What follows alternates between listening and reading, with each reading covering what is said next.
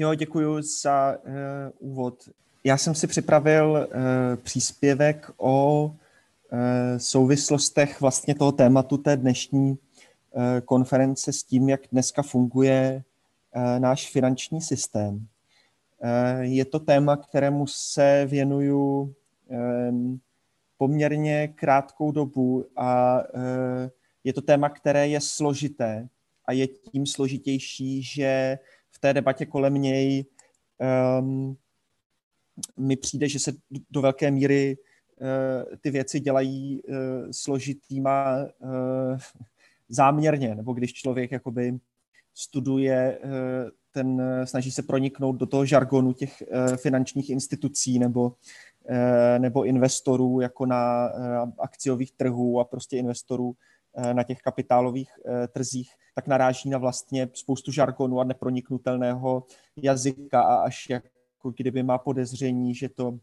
eh, že to má přispět k tomu, aby hm, to bylo neproniknutelné a nerozuměli tomu, hm, nerozuměli tomu jakoby lidi, laici. Eh, a často se pak může zdát, eh, nebo můžeme mít důvodný podezření, že tomu doopravdy nerozumí ani spousta těch jako eh, insiderů, jo, protože když si vzpomeneme třeba, jak se zhroutila banka Lehman Brothers a téměř se rozstavil, rozpustil celý globální finanční systém v roce 2008, tak všichni v roce 2007, už když nastávaly ty první problémy s těma hypotékama, tak se tvářili, že všechno je v nejlepším eh, pořádku a eh, banka Lehman Brothers těsně před svým zhroucením pořád ještě měla vynikající hodnocení od ratingových agentur soukromých, který mají hodnotit právě jako kdyby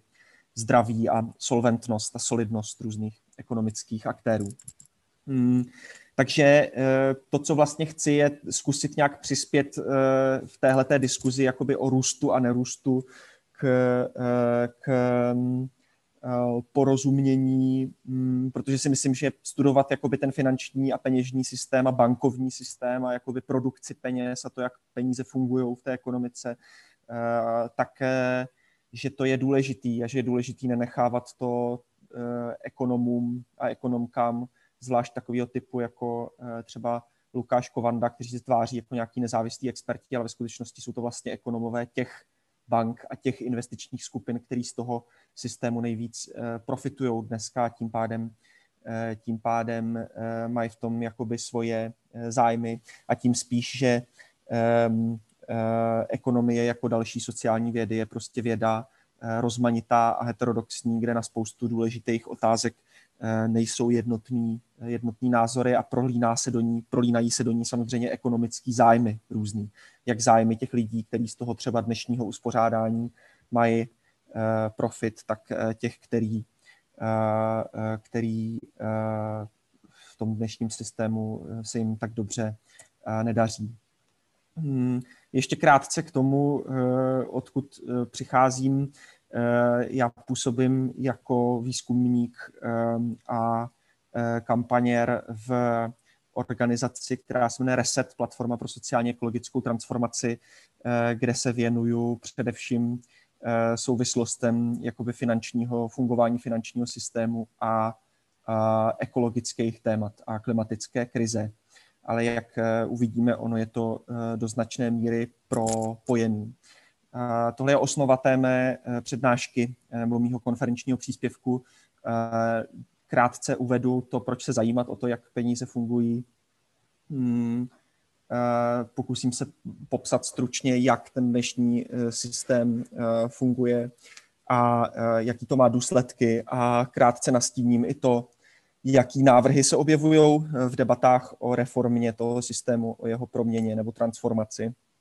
Hmm zejména z hlediska eh, právě jakoby eh, snah o nějakou nerůstovou nebo postrůstovou ekonomiku. V tomhle smyslu si myslím, že to může navázat eh, pěkně na ty předchozí příspěvky, které předpokládám, že nějakým způsobem zadefinovali to, co ten nerůst má teda být. Jak jsem se dostal já k tématu peněz a finančního systému, tohle jsem já před eh, uhelným dolem. Eh, já jsem se podílel na kampaních proti těžbě uhlí od svých asi 17, 18 let a v rámci toho jsme potom založili združení hnutí, který se jmenuje Limity jsme my, který usilovalo o jakoby rychlej konec těžby uhlí u nás kvůli klimatu, ale původně taky kvůli prostě snahám o bourání obcí v severních Čechách a v rámci téhleté práce prostě jsem začal narážet na jakoby širší ekonomické souvislosti toho, proč vlastně ta naše ekonomika je tak závislá na fosilních palivech a zjistil jsem, že za těma firmama, který přímo to uhlí těží a potom spalují, stojí samozřejmě banky, které je financují a pojišťovny, které je pojišťují, investoři, prostě to, že ten finanční systém vlastně jakoby svým nastavením, svým fungováním dneska podporuje, podporuje spalování fosilních paliv. Pořád ještě v roce 2021 uprostřed prostě zuřící klimatické krize, která, která prostě ohrožuje, všichni to víme, všichni o tom mluvíme, ohrožuje přežití civilizace naší, ale navzdory tomu stále obrovské množství soukromého kapitálu jdou do další těžby do fosilních paliv, do rozvoje prostě přesně toho, co nás,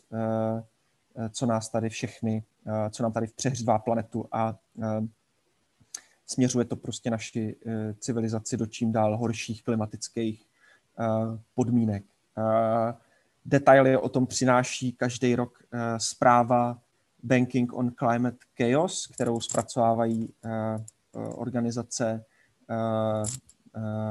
hlavně ze Spojených států, od přijetí pařížské dohody o klimatu, která vlastně stanovila ty cíle toho jako kdyby zadržení, zadržení teplot prostě pod nějakýma těma bezpečnýma limitama 1,5 nebo 2 stupňů stupňů Celzia, tak navzdory tomu za těch posledních pět let prostě 60 největších bank na světě, jako JP Morgan, Chase a podobně, tak investovali necelý 4 biliony dolarů do těžby a spalování fosilních paliv, do rozvoje další, další fosilní infrastruktury. Takže i to klimatické hnutí nebo hnutí za záchranu klimatu, za klimatickou spravedlnost, čím dál víc se zaměřuje přesně jednak na přímo tlak na ty banky, aby to nedělali, ale protože to samozřejmě jako ponechává je eh, v eh, sedadle eh, řidiče, řekněme, a nechává to na nich, jako aby rozhodovali o tom, kam ty investice půjdou, tak usilují i o zpřísnění nějaký regulací toho, kam ty peníze jít eh, můžou. V České republice my jsme eh, s Resetem se tomu věnovali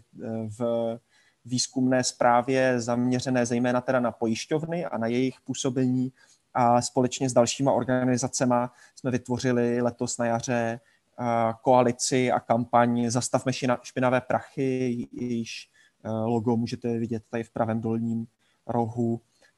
se kterou jsme začali vlastně se tomu věnovat, upozorňovat na to, že to je problém a snažit se přesvědčovat finanční instituce, eh, aby to nedělali a vytvářet o tom debatu. Hmm, takže eh, tohle nás vede k tomu, že prostě za tímhle problémem stejně jako spoustou jiných problémů najdeme peníze. A eh, to prostě, eh, protože ať se děje jakákoliv ekonomická aktivita, kterou považujeme nějakým způsobem za problematickou nebo destruktivní, ať už to je těžba fosilních paliv, nebo třeba zbrojení, nebo třeba spekulace s bydlením, který vyhánějí eh, do výšky cenu eh, nájmu a bydlení, tak zatím nacházíme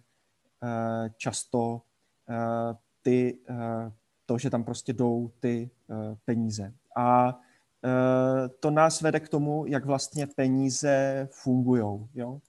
Ehm, v té naší eh, ekonomice dnešní, kde vlastně peníze jako nějaký, je zajímavý si zamyslet se nad tím, co vlastně peníze jsou. Jo? Peníze eh, dneska fungují jako, hm, jako sociální ehm, konstrukt který zprostředkovává v té ekonomice řadu různých funkcí, víc různých funkcí. Je to nějaký měřítko hodnoty,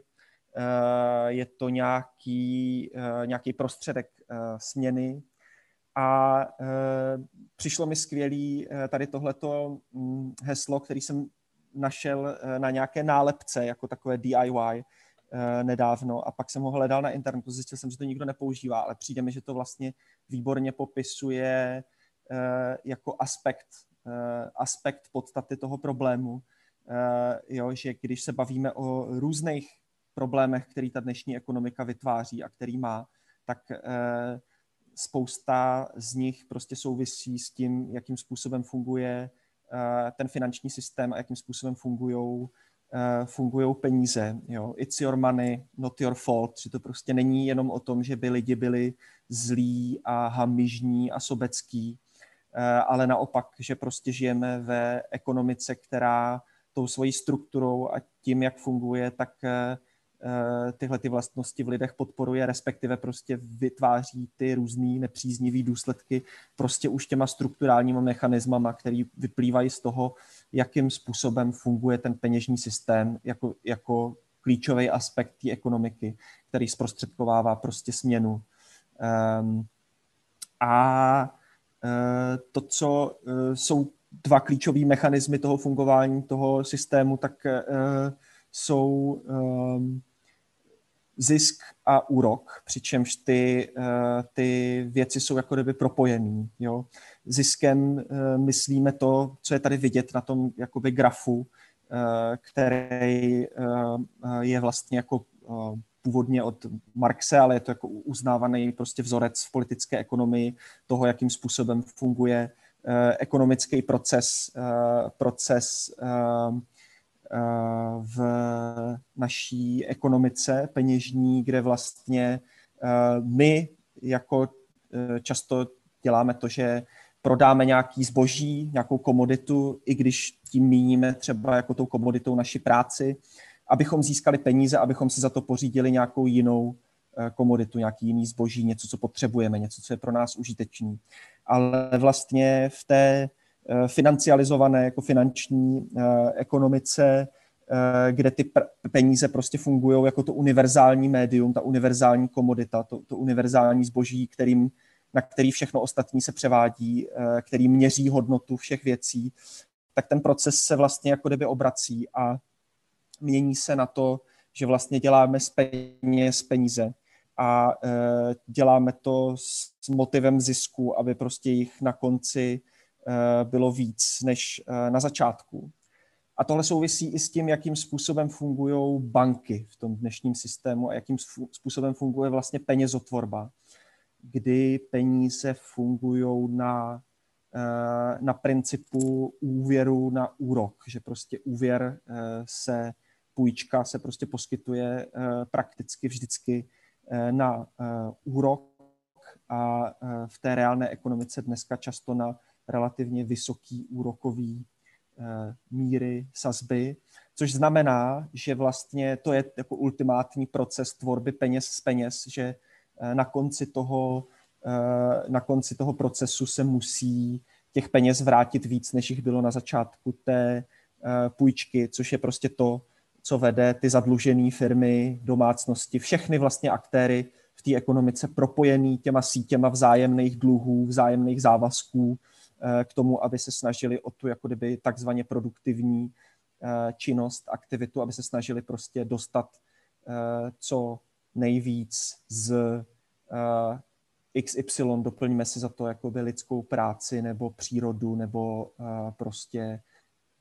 ekonomiku, aby prostě ta návratnost byla co největší, často na úkor lidských potřeb, na úkor společenské soudržnosti, stability, na úkor Eh, práv zaměstnanců na úkor eh, stability ekosystému a tak bych mohl eh, pokračovat. Tohle je jako kdyby základní, základní jako popis toho, v čem ten problém s těma dnešníma penězma spočívá. A souvisí to s tím, kde se vlastně peníze berou. My máme často představu, že a podporuje ji i, podporuje ji i ta mainstreamová ekonomie, že jakoby peníze jsou um, něco nedostatkového, co nějakým způsobem měří, uh, měří tu celkovou jako hodnotu víceméně přesně té ekonomiky, uh, že je to vlastně nějaký zboží samo o sobě, jo, který, uh, který um, jehož hodnota je daná jakoby poptávkou, nabídkou, ale to vlastně vůbec přesně nepopisuje to, kde se ty peníze berou. Jo? Samozřejmě my všichni máme tu představu, že jako tiskne nebo razí centrální banka. To je pravda jakoby u hotovosti, u jako eh, té eh, peněžní zásoby eh, hmotné, jako fyzické. To je pravda, že dělá. Ale jako drtivá většina, ta centrální banka, ale drtivá většina peněz dneska reálně existuje jenom prostě jako čísla na účtech a vzniká eh, prostřednictvím úvěru na ten úrok a to prostě tak, že banky sami půjčují na eh, firmám, domácnostem, komukoliv na nějakou aktivitu, ať už to je spotřeba nebo investice do nějaké výroby. A to samozřejmě s tím úrokem, takže očekávají tu jako kdyby větší návratnost a v tom už samotným jako kdyby zabudovaný ten princip toho exponenciálního růstu, který jsme viděli v tom předchozím slajdu. A ten poměr třeba tohle je jako kdyby v britské, v britské ekonomice mm, do roku 2014 eh, během prostě eh, dost hluboké eh, historie ve jako v těch ekonomikách dnešních prostě ta peněžní zásoba, ten cash, ta hotovost tvoří prostě jakoby nějakých 5 až 10 eh, v průměru zhruba, zatímco drtivá většina peněz tak existuje jako eh, je vlastně vytvořená prostě, eh, dalo by se říct, obrazně řečeno z ničeho, respektive jenom jako sázka na budoucí zisk, jo, soukromýma bankama, kde ta centrální banka to nějakým způsobem může se snažit ovlivňovat stanovováním úrokových měr, ale Eh, do toho teď nebudu zabíhat, ta kontrola nad tím je vlastně jakoby minimální, což dává těm bankám jakoby obrovskou moc. Eh, moc prostě mimo jiné, eh, nebo jako především určovat to, kam ty peníze půjdou tím, na co budou poskytnutý, na co budou poskytnutý ty úvěry. A tohle jakoby v něčem je fajn, že když člověk třeba chce založit eh, podnikání nějaký drobný eh, nebo eh,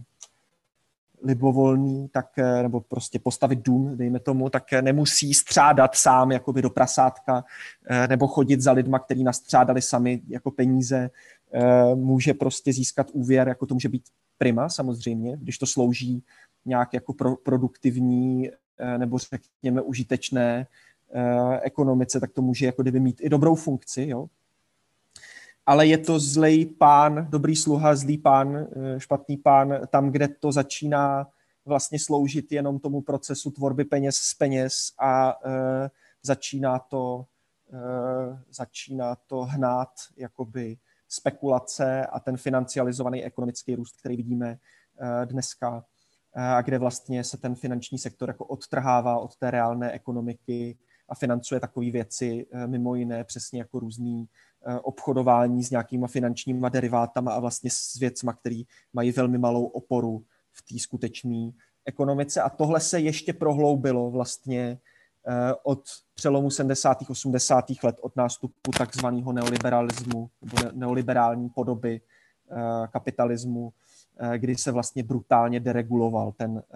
postupně, ale vlastně jako se trvale se dereguloval ten finanční systém, zmizely různý typy kontrol, jako třeba oddělení vlastně v bankách úspor mm, a jako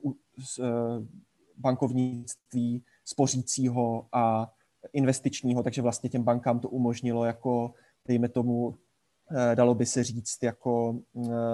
hazardovat víc s úsporama, jo, což byly regulace, které zavedl Roosevelt, který se zavedly po velký finanční krizi, právě jako, že měli předcházet dalším finančním krizím,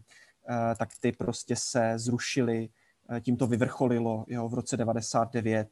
A je to tady dobře taky vidět na tom, na tom grafu, který ukazuje jakoby velmi pěkně relativně silnou korelaci mezi,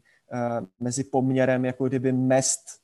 odměn, příjmů ve finančním sektoru a ve zbytku jako soukromého sektoru, ve, ve zbytku ekonomiky a mezi indexem regulace, respektive deregulace finančního sektoru, kde vidíme, že vlastně potom, potom po té druhé světové válce v době toho jako stabilního růstového kapitalismu jakoby po,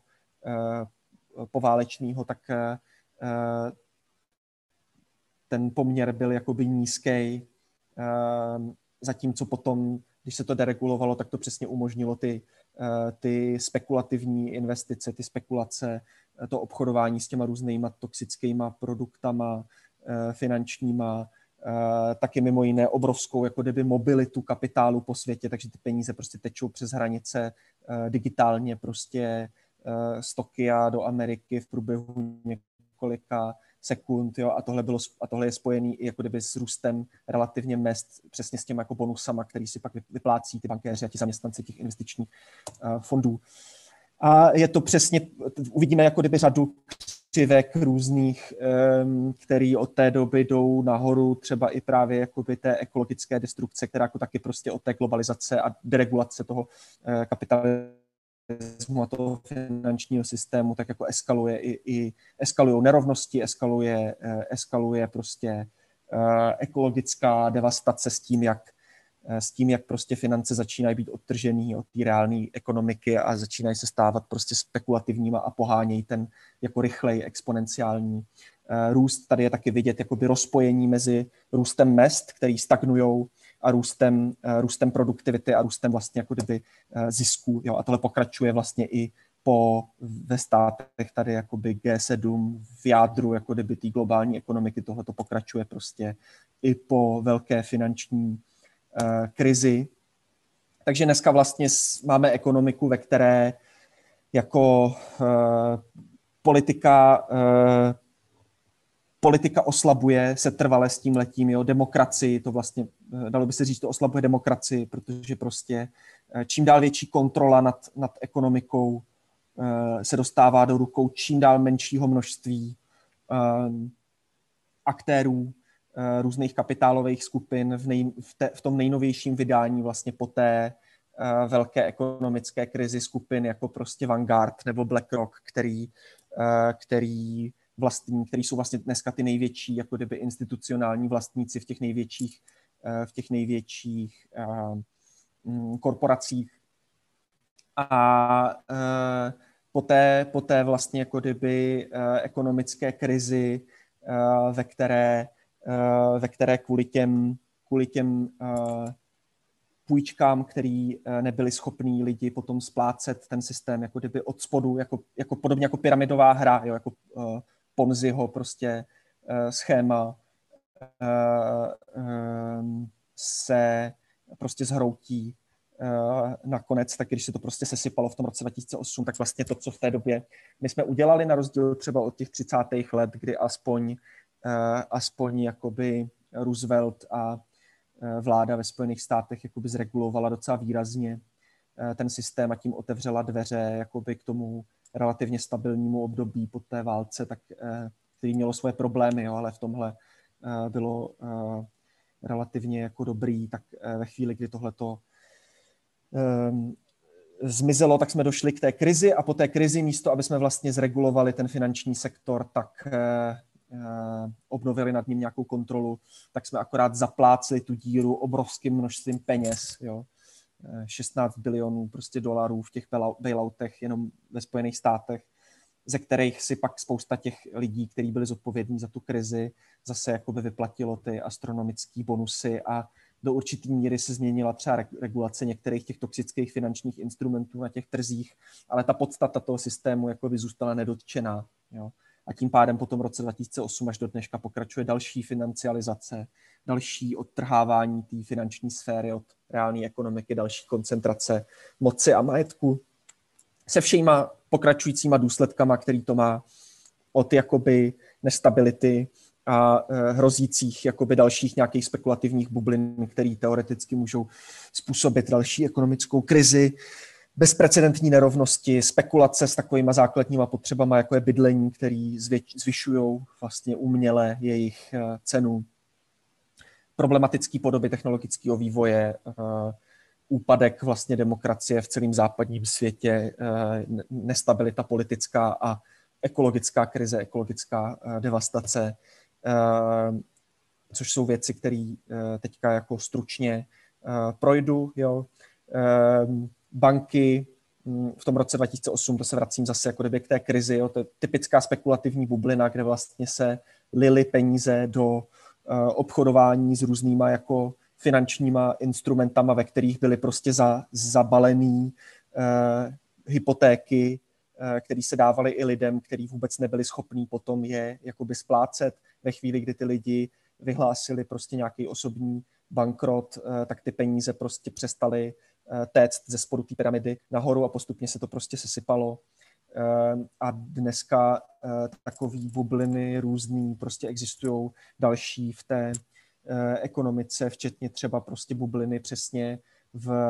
v těch fosilních palivech a v té klimatické krizi, jo, protože kdybychom prostě zítra řekli, že přestáváme konečně Eh, prostě zvyšovat emise, začínáme řešit,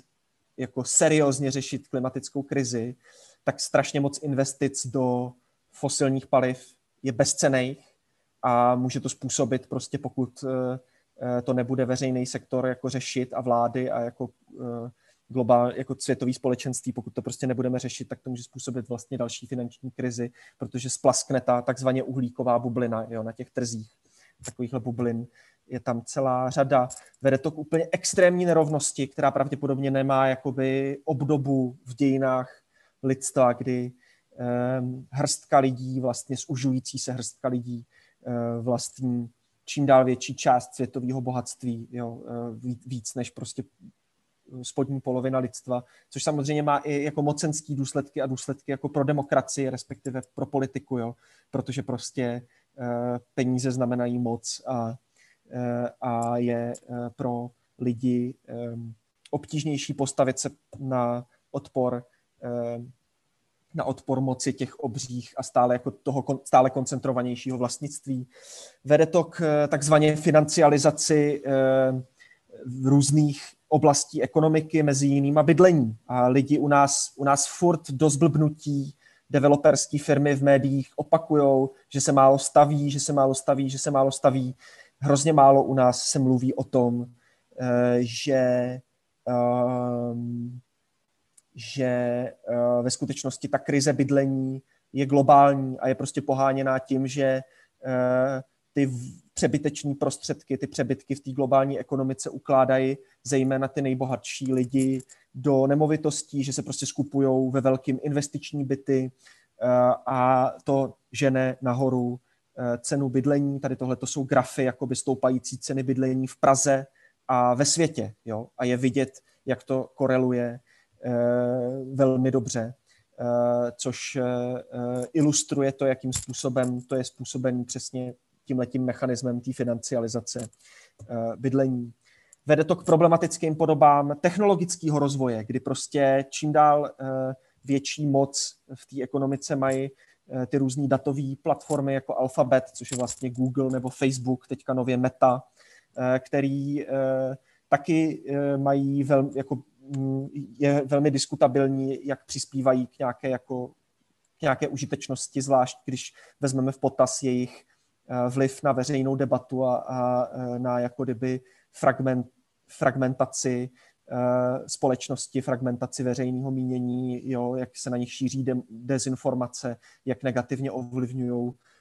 demokracii. A pak taky se můžeme bavit o různých, že ten spekulativní kapitál prostě teče do různých eh, platform typu Uber nebo Airbnb, který taky mají jako velmi, velmi problematický ekonomický důsledky, protože taky přispívají jakoby k tomu třeba u toho Airbnb k masovému turismu, k vyhánění lidí prostě z center měst, Uber zase, zase prostě um, zachází hr, strašně špatně se svýma zaměstnancema, protože se vlastně tváří, že to žádní zaměstnanci nejsou, ale jenom jako jeho spolupracovníci.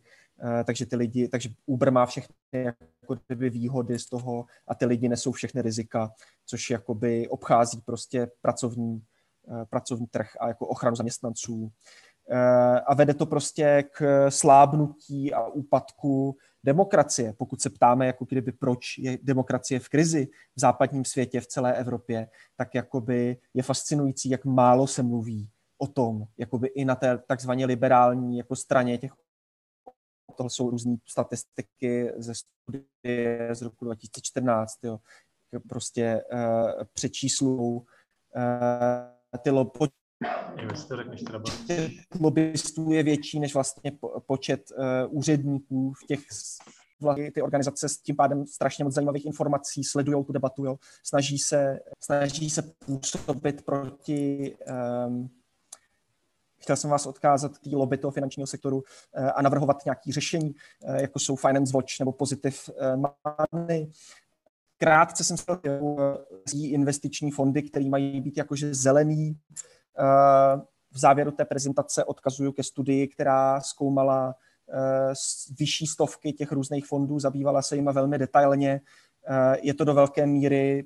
hype, který eh, nemá oporu v realitě, do velké míry je to greenwashing, tohle je fotka z akce nějakých klimatických aktivistů, kteří to tematizovali nedávno. Mm, jeden ze základních problémů je, že úplně chybí vlastně jako nějaká certifikace nebo taxonomie toho, co je vlastně udržitelný a co není,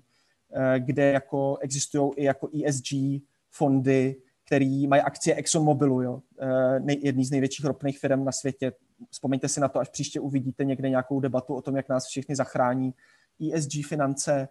A je tam jako kdyby jeden z hlavních problémů, že čím méně tam třeba těch jako neekologických věcí, nějakých, nějakých jako fosilních paliv, tak tím víc je tam těch jiných problematických ekonomických aktivit, jo? třeba prostě těch, těch, těch jako spekulativních, um, spekulativních investic na realitním trhu nebo v technologickém rozvoji. Nakonec v několika minutách uh, stručně k tomu, jaký uh, řešení se navrhují v rámci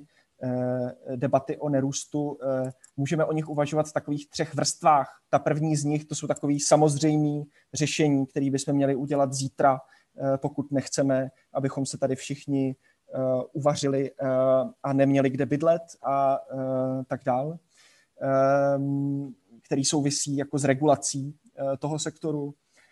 Druhá nějaká vrstva lze uvažovat vlastně o jako nějaké hluboké fundamentální systémové proměně toho systému tvorby a zprávy peněz, eh, kde zaznívají návrhy na to, aby se to právo vlastně vytvářet peníze tím úvěrem eh, eh, do velké míry vzalo těm soukromým bankám a převedlo se prostě na vlády, který na rozdíl od, od jako správních rad bank a kapitálových prostě skupin různých eh, si při nejmenším jako volíme. A taky za třetí, aby se měny znova eh, nějakým způsobem víc lokalizovaly nejenom na té úrovni jakoby národních států, ale abychom víc začali experimentovat s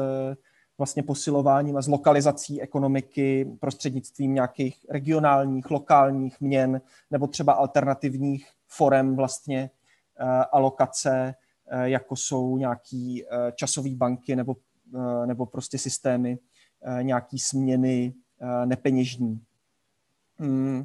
krátce teda k těm věcem, u toho skrocení financí ty základní navrhované věci jsou prostě obnovení té regulace, která existovala po velké finanční krizi a potom k našemu všeobecnému neštěstí byla uh, zrušena.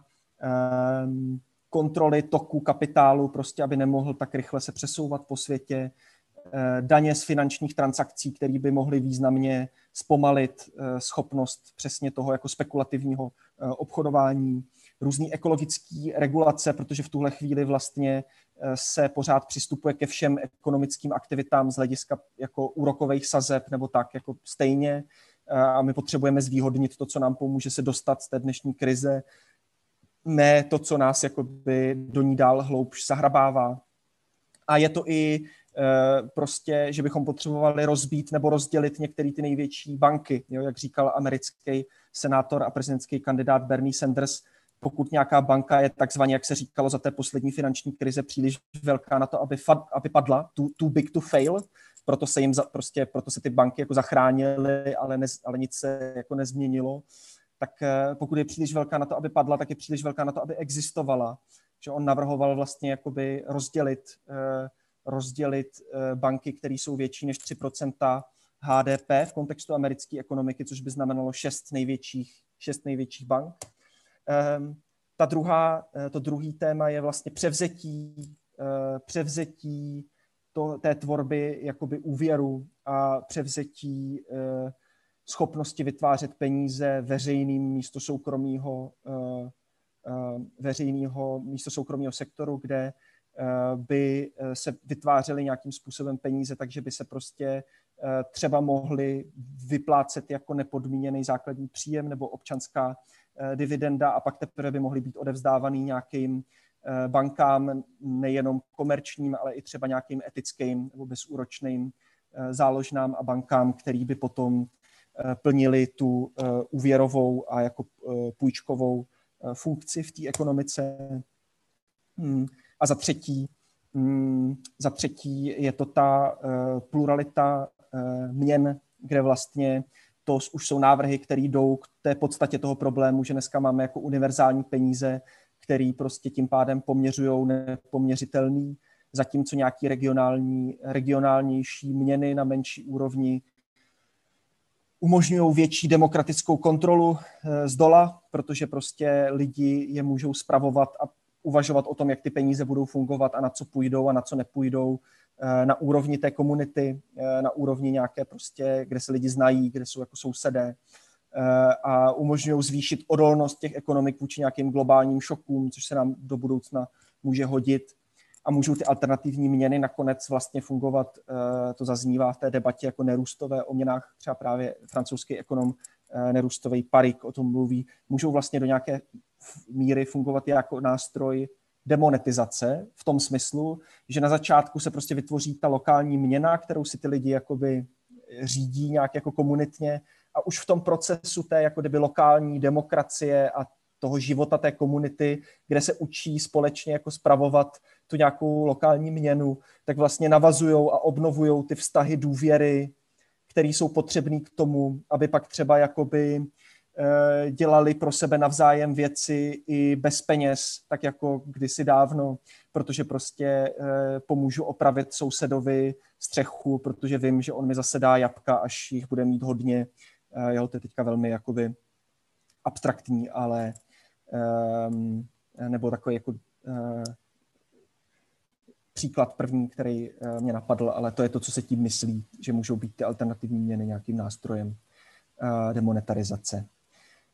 Um, na samotný závěr, co můžeme my dělat k tomu, aby jsme přispěli k nějaké změně ekonomické a ke změně peněžního systému. Uvažujeme o sobě míň jako o spotřebitelích a víc jako o občanech, který můžou se snažit o nějakou i změnu na té systémové, na té institucionální úrovni, protože jakoby eh, dneska musíme přijímat ty pravidla té hry, ale my potřebujeme, změ, jako když působíme jako spotřebitelé tím, co si kupujeme nebo nekupujeme, nekupujeme, ale my potřebujeme změnit pravidla té hry a k tomu potřebujeme prostě demokracii, potřebujeme k tomu vlády, potřebujeme k tomu města, potřebujeme k tomu veřejné instituce, na který máme vliv, na rozdíl od soukromého kapitálu a uh, firem. Um, Nenechávejme ekonomii a ekonomiku ekonomům, protože spousta z nich e, není nestraná a mm, tvrdí a myslí si často e, nesmysly, e, protože to slouží nějakým zájmům, kterým zase slouží oni. E, vzdělávejme se o tom, jak ten systém funguje, mluvme o tom, zajímejme se o to, buďme zvědaví a bavme se prostě s lidma kolem nás o tom, jak by se to mohlo změnit a co je pro to potřeba udělat. A e, myslíme na to, když chodíme volit nebo když se nějak účastníme politického života a nepodporujeme prostě lidi, kteří nám tvrdí, že všechno bude fungovat tak jako doteď a dobře to dopadne e, jenom díky prostě udržitelným, díky tomu, že komerční banka nám umožní investovat do takzvaně udržitelných fondů, ale podporujeme prostě návrhy na nějakou jakoby fundamentální reformu toho systému, která nás dostane z té trajektorie, na které jsme dneska, na nějakou lepší. Když budeme dělat, tak nás časem bude víc a nakonec se to podaří. Nakonec tam je několik zdrojů. Předpokládám, že by organizátoři konference mohli nazdílet potom tu prezentaci, kdybyste si chtěli něco z toho vyhledat. Tohle jsou jenom jako kdyby fakt konkrétní věci, ze kterých jsem čerpal. A na závěr ještě odkaz na ty mezinárodních sítích a občanských organizacích, které usilují o nějakou zásadní reformu, proměnu toho dnešního systému, aby peníze znova byly služebníkem a ne pánem společnosti a přírody a planety, na které všichni žijeme. Kdyby někdo eh, chtěl klást nějaké otázky, adresovat mi nějaké kritické připomínky a tak podobně, eh, nesouhlasit se mnou, eh, ptát se na věci, diskutovat, tak prosím, mi můžete napsat mail na josef.patočka.zavináč.re.set.cz a já se tomu budu věnovat. Zdravím vás srdečně a užijte si zbytek konference a díky, že se zajímáte o takhle důležitý témata.